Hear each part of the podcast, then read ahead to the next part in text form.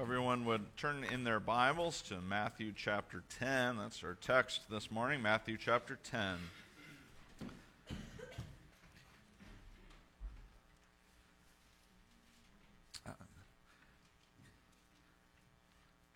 When I, uh, when I think about God this morning, uh, I had a pew filled with kids, kids that love and care about, and uh, just, just an amazing thing. I, and uh, just think about who's here with us today and, and friendships and encouragement.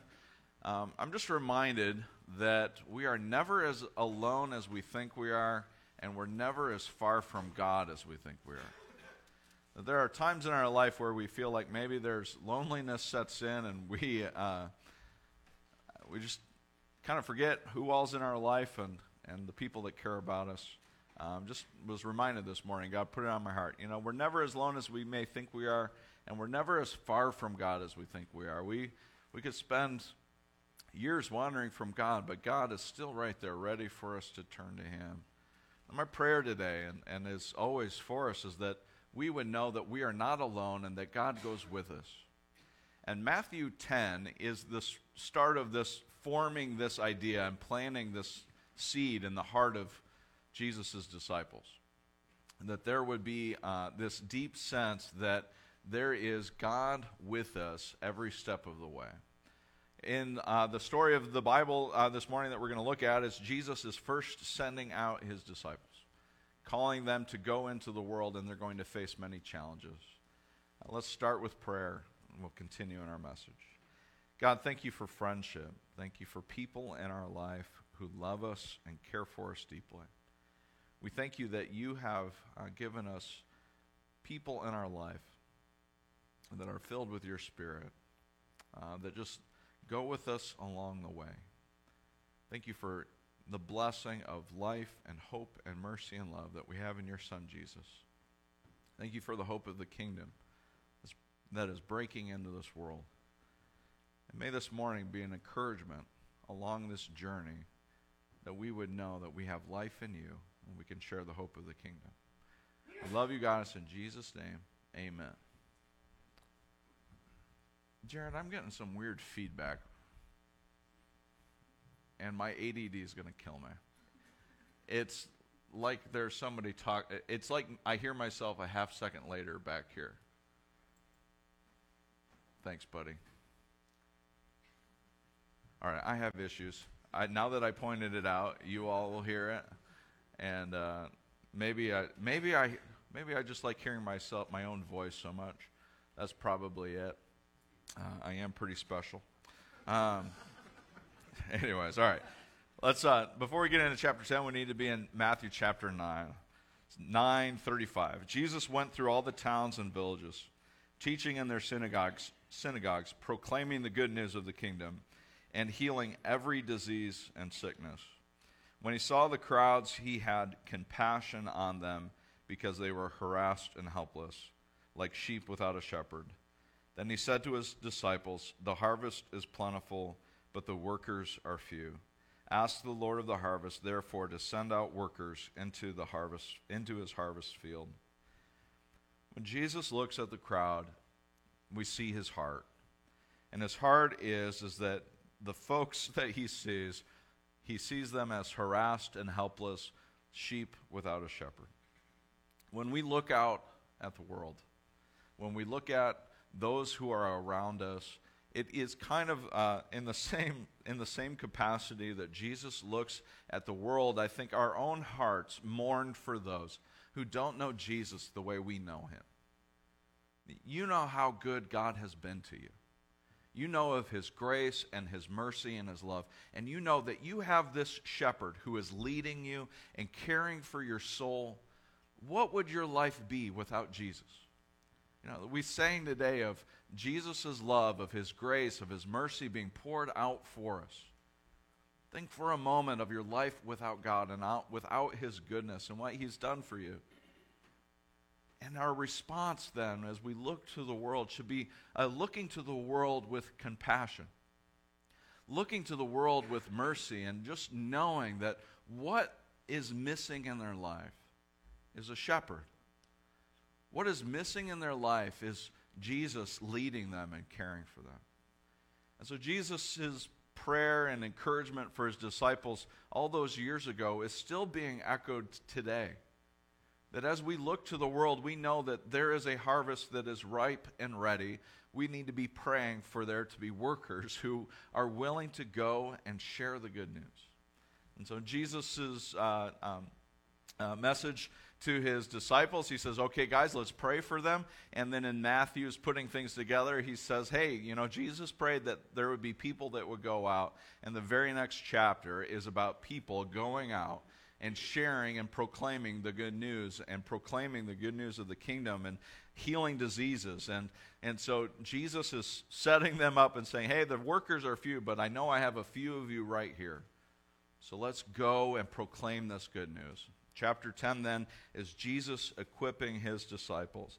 He says then in uh, chapter 10, verse 1 Jesus called his 12 disciples to him, gave them authority to drive out impure spirits and to heal every disease and sickness. We've been tracking Jesus' authority throughout all of this, haven't we? As we've looked at Jesus from the very beginning, we saw him as the appointed king who would go into uh, who would go into Egypt and come out in sort of the reverse exodus. That this new community around King Jesus would be formed. And so we already start expecting that Jesus is the one with authority in heaven and on earth. We already are starting to get a sense of it. And then Jesus, he goes through the temptation. And the temptation was to sort of offset his authority and saying, Will he give worship and glory to the things of this world, or will he trust in God and his kingdom and what's breaking in? Jesus then starts preaching in Matthew 4 that uh, repent, for the kingdom of God is breaking in. And it says that he taught with authority and he announced and proclaimed the kingdom. And then Matthew 5, 6, and 7, we saw in the Sermon on the Mount, at the end of the sermon, what did they say about his preaching? They said, Man, that was so good. He taught with authority. He taught with authority, and unlike anyone else, but he had this authority. And then uh, in chapters 8 and 9, we saw the, in 5, 6, and 7, we saw Jesus speak with authority, and then we saw Jesus live his life by displaying his authority in the deeds that he did. And so, caring for the sick, raising the dead, cleansing the leper, and everything Jesus did, it was a display of his authority that God has given him. And now, in this sort of amazing sort of thing that transpires, Jesus then looks to his disciples and he gives them authority. He says, Guys, I'm sending you out to go and proclaim good news. I am giving you this authority to announce that there is something happening in the world that is going to flip it upside down. And I want you to know you can say it and you can do it, you can teach it, you can proclaim it, and you can heal, and you can help, and you can cleanse. You know, I've been thinking about um, Jesus, uh, you know, for a long time, but uh, just something about Jesus and his character that has really resonated in my heart. And I just want to ask a question Is there a, is there a sinner that Jesus rejects? In all of your reading of the Bible, have you ever come up with a scenario where Jesus looks at a person and says, Well, I'm, I'm sorry, you, I can't be around you right now? I've read it a few times, mostly skimmed it, but I haven't seen a time where Jesus ever pushes the sinner away. Only, only the sinner rejecting Jesus, never Jesus rejecting the sinner. And when I think about Jesus calling his disciples to pray for workers, to go out into the harvest field, when I think about Jesus equipping his, his disciples to go and proclaim good news, I see Jesus' heart of compassion that looks out to the crowd and says, Jesus, you know, Jesus loves them and cares deeply for them. Jesus is not pushing the sinners away, he's drawing them to himself. And he sends his disciples out to draw them near. Draw sinners to Christ for their forgiveness and their love. And so, as we look at what Jesus is doing, he says, then he calls them, he calls his disciples. These are the names of the 12 apostles. First, Simon, who's called Peter, and his brother Andrew, James, son of Zebedee, and his brother John, Philip, and Bartholomew, Thomas, and Matthew. The tax collector James, son of Alphaeus, and Thaddeus, Simon the Zealot, and Judas Iscariot, who betrayed him. These 12, Jesus sent out with the following instructions do not go among the Gentiles to enter any town of the Samaritans. Go rather to the lost sheep of Israel. As you go, proclaim this message The kingdom of heaven has come near. Heal the sick, raise the dead, cleanse those who have leprosy, drive out demons. Freely you have received, freely give. So Jesus is sending his disciples out to proclaim this message that we've been hearing about all throughout Matthew that the kingdom of God is breaking in. And he equips them, he empowers them, he gives them authority to go and do such things. The thing we get hung up on is why does Jesus just send it to the, uh, not to the Gentiles, but to Israel? When Jesus says, well, they're like sheep without a shepherd, he's looking at Israel and he's saying, they have wandered from the path. And my plans all along have been that we would reach Israel first, that they would know that God is breaking in, that the long awaited Messiah, the long awaited restoration of, the, of God's kingdom, that living under the reign of God and God's will, it needs to break into this people first. And we know the rest of the story. We know how it finishes. We know the way the book of Acts reads, and they start with Israel, but it eventually lands in Gentile land and people repent, and people turn, and what happens is, is the fulfillment of Abraham's blessing, that everyone would be blessed through the promise of God uh, given to Abraham. So Jesus is saying, start with Israel first. And he says, you know, the most practical advice, right? Don't go, do not get any gold or silver or copper to take with you in your belts. No bag for the journey, or extra shirt, or sandals, or staff for the worker is worth his keep. You know, sometimes we go up to Michigan and go and visit family, and we see how much of our house we can bring with us. You never know, like, how many articles of clothing, you know, you count out your underwear, it's like you, you do three days plus two, you know, you add. It's like you just never know what can happen, right? Um, you know, there's and there's always a story behind why how much extra underwear you pack.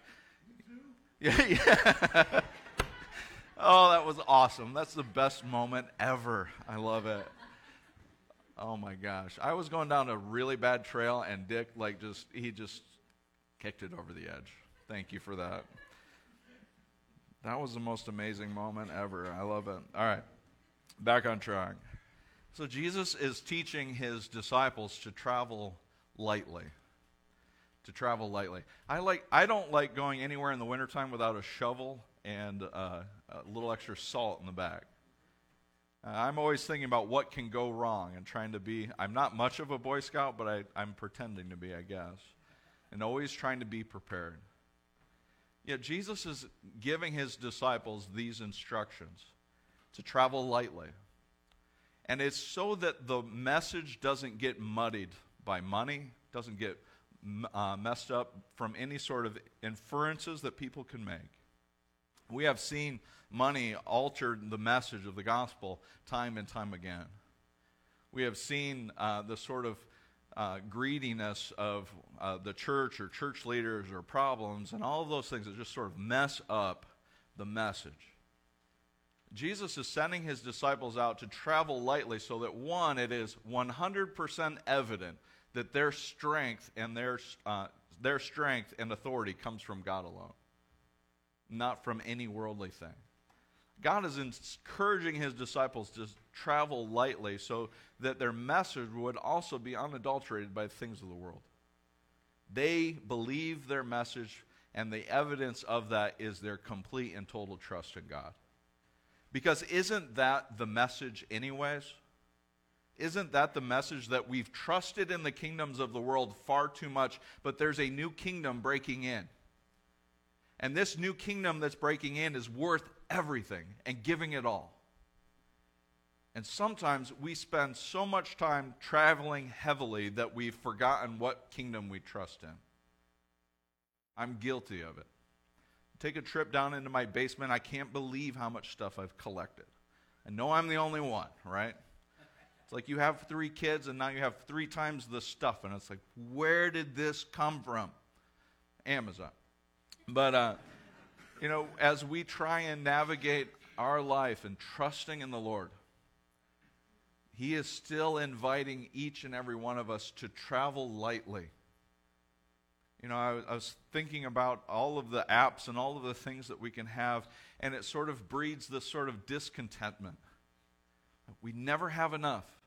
When everything is accessible, what we have is never enough. And what Jesus is doing with his disciples is show the world that I am enough. Show the world that the kingdom is your priority and not the things of this world. When the things of the earth own you, then they own the message and they own your heart. And Jesus is saying, lay it down. Pursue me and go and announce and proclaim and let people know that the gospel is freely given to you and freely give it to the world. Give, uh, give them this blessing. So he says, Do not give any gold or copper or extra shirt, no bag for the journey, or extra shirt, or sandals, or a staff, for the worker is worth his keep. Whatever town or village you enter, search there for some worthy person. Stay at their house until you leave. As you enter the home, give it, to, give it your greeting. If the home is deserving, let your peace rest on it. If it's not, let your peace return to you. If anyone will not welcome you or listen to your words, leave that home or town and shake the dust off your feet. Truly, I tell you, it will be more bearable for Sodom and Gomorrah on the day of judgment than for that town. You know, something that I've read this passage several times, and something that really resonated with my heart today, and just preparing for this message is that there's no judgment in these folks. Jesus doesn't empower them to judge, Jesus empowers them to announce the message. And it's up to the people whether or not they will respond to it or not, right? The emphasis is on them. You go, hang out at the house, and tell them about the kingdom. And if they're excited about it, booyah. If they're not, then it's time to move on. Don't beat yourself up. Don't condemn them. God will sort it out. That's what it's saying, right? God will sort out the judgment. It's our job to be the proclaimers of the truth.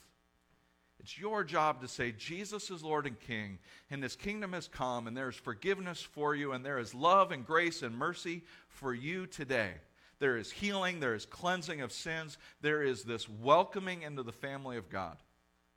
And if you hear that, and you want it, then good for you, and let us go that way.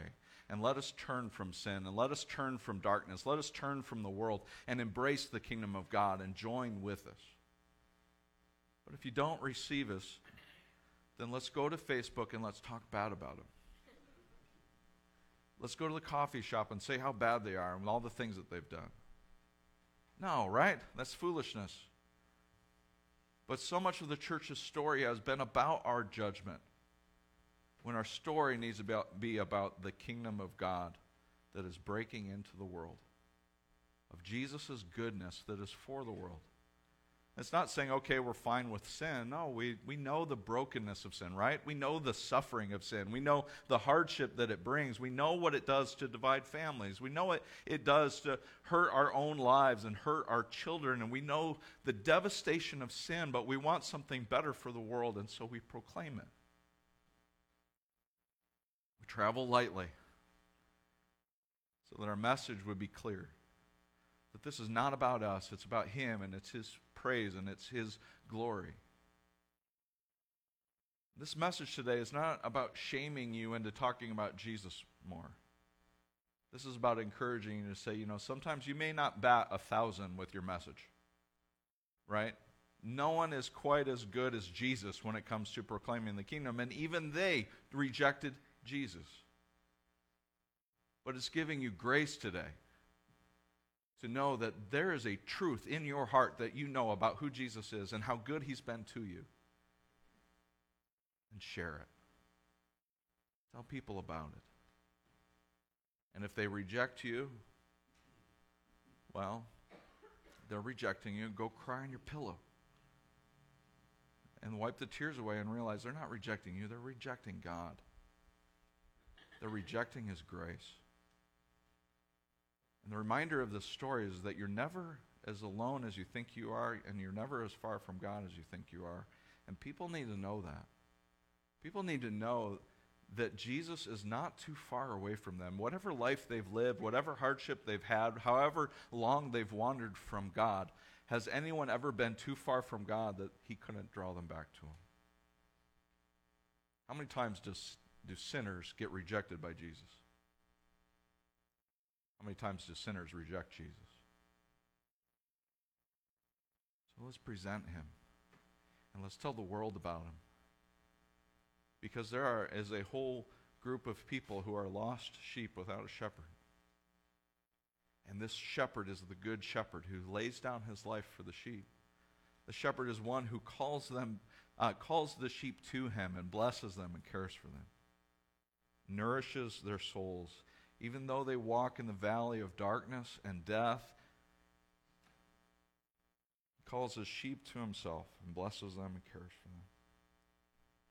He says, then he kind of flips the script on the sheep thing. He says, I'm sending you out like sheep among wolves. This is verse 16.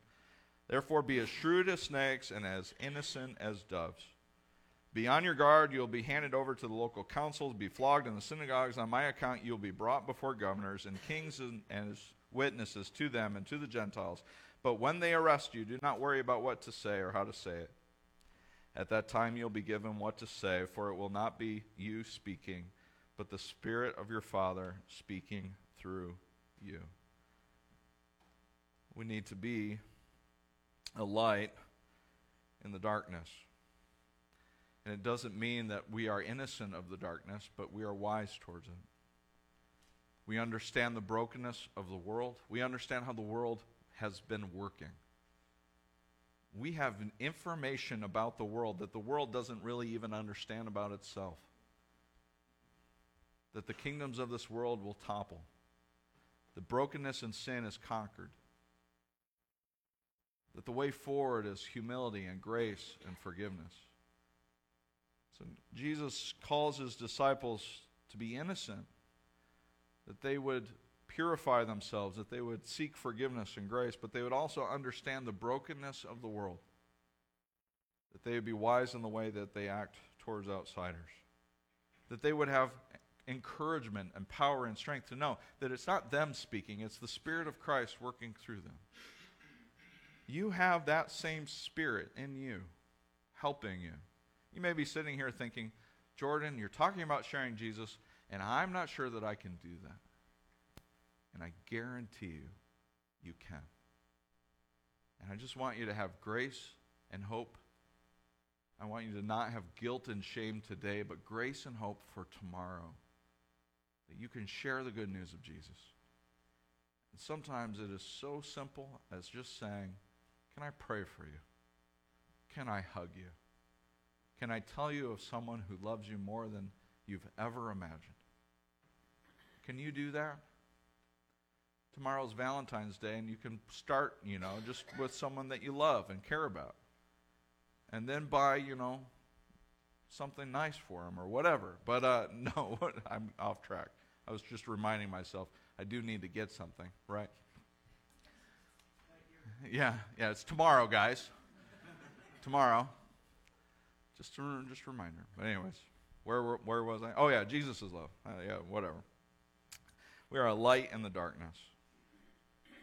We're a light in the darkness, and then uh, as we uh, just we'll jump down a little bit. So do not be afraid of them. In verse 26, for there is nothing concealed that will not be disclosed, or hidden that will not be made known. What I tell you in the dark, speak in the daylight. What is whispered in your ear, proclaim from the roofs. Do not be afraid of those who will kill the body, but cannot kill the soul. Rather, be afraid of the one who can destroy both soul and body in Gehenna. All are not two sparrows sold for a penny, yet not one of them will fall to the ground outside your Father's care. And even the very hairs of your head are all numbered. So do not be afraid you are worth more than many sparrows. I've been comforted by uh, something that I read this week from N.T. Wright. In light of this, uh, verse 28, verse 28 is um, uh, 28 and 29. Are not two sparrows sold for a penny yet? Not one of them will fall from the ground outside of your Father's care. He said, There is nothing too great for God and there is nothing too small, so small for him to care. When we think about the sparrows and you think about the hairs on your head, you know, some of you have lost a lot of them, and God's counted every one of those that left. You know, some of you he was busy with, and others not so much. That's a bald joke, Ricky. Uh, and the uh, that was all a setup for that, right? No, no. The uh, but if you if you consider what Jesus is communicating, and just let it rest in your heart, there is nothing too great for God, and there's nothing so small for Him to care. And when you think about that, that the magnificent God that He is, the creator of heavens and earth, cares about sparrows, even though they are uh, next to uh, nothing in their value in the marketplace of the world and the marketplace of God's heart, they have eternal value. And friends, I think that's the message. I think it's the message to the world that we have a God who is so great that is nothing beyond his abilities or his strength or his power or his authority, but that he also cares about you. And it's interesting to me how this whole passage starts in the proclamation of the kingdom, of healing the sick, of driving out demons, of raising the dead. How the passage closes is about acknowledging Jesus, but then it boils down to this very simple message in verse 40. Anyone who welcomes you welcomes me. Anyone who welcomes me welcomes the one who sent me. Whoever welcomes a prophet as a prophet will receive a prophet's reward. Whoever welcomes a righteous person as a righteous person will receive a righteous person's reward. And if anyone gives a cup of cold water to one of these little ones who is my disciple, truly I tell you, that person will certainly not lose their reward. The gospel is spread one cup of water at a time. It's blessing. It's encouraging, it's hospitality, it's welcoming, it's loving, it's caring, it's letting people know that for our God there is nothing too great for him, and there is nothing so small that he doesn't care about. And if we would help people know that, that the world is, uh, that they are not as lonely as they may think that they are that there's a God right there with them who cares deeply for them. That they are not so far from God, whatever their past and whatever their story, whatever hardship. Maybe that needs to be directed towards you. You're not as alone as you may feel, and you're not as far from God as you once thought you were.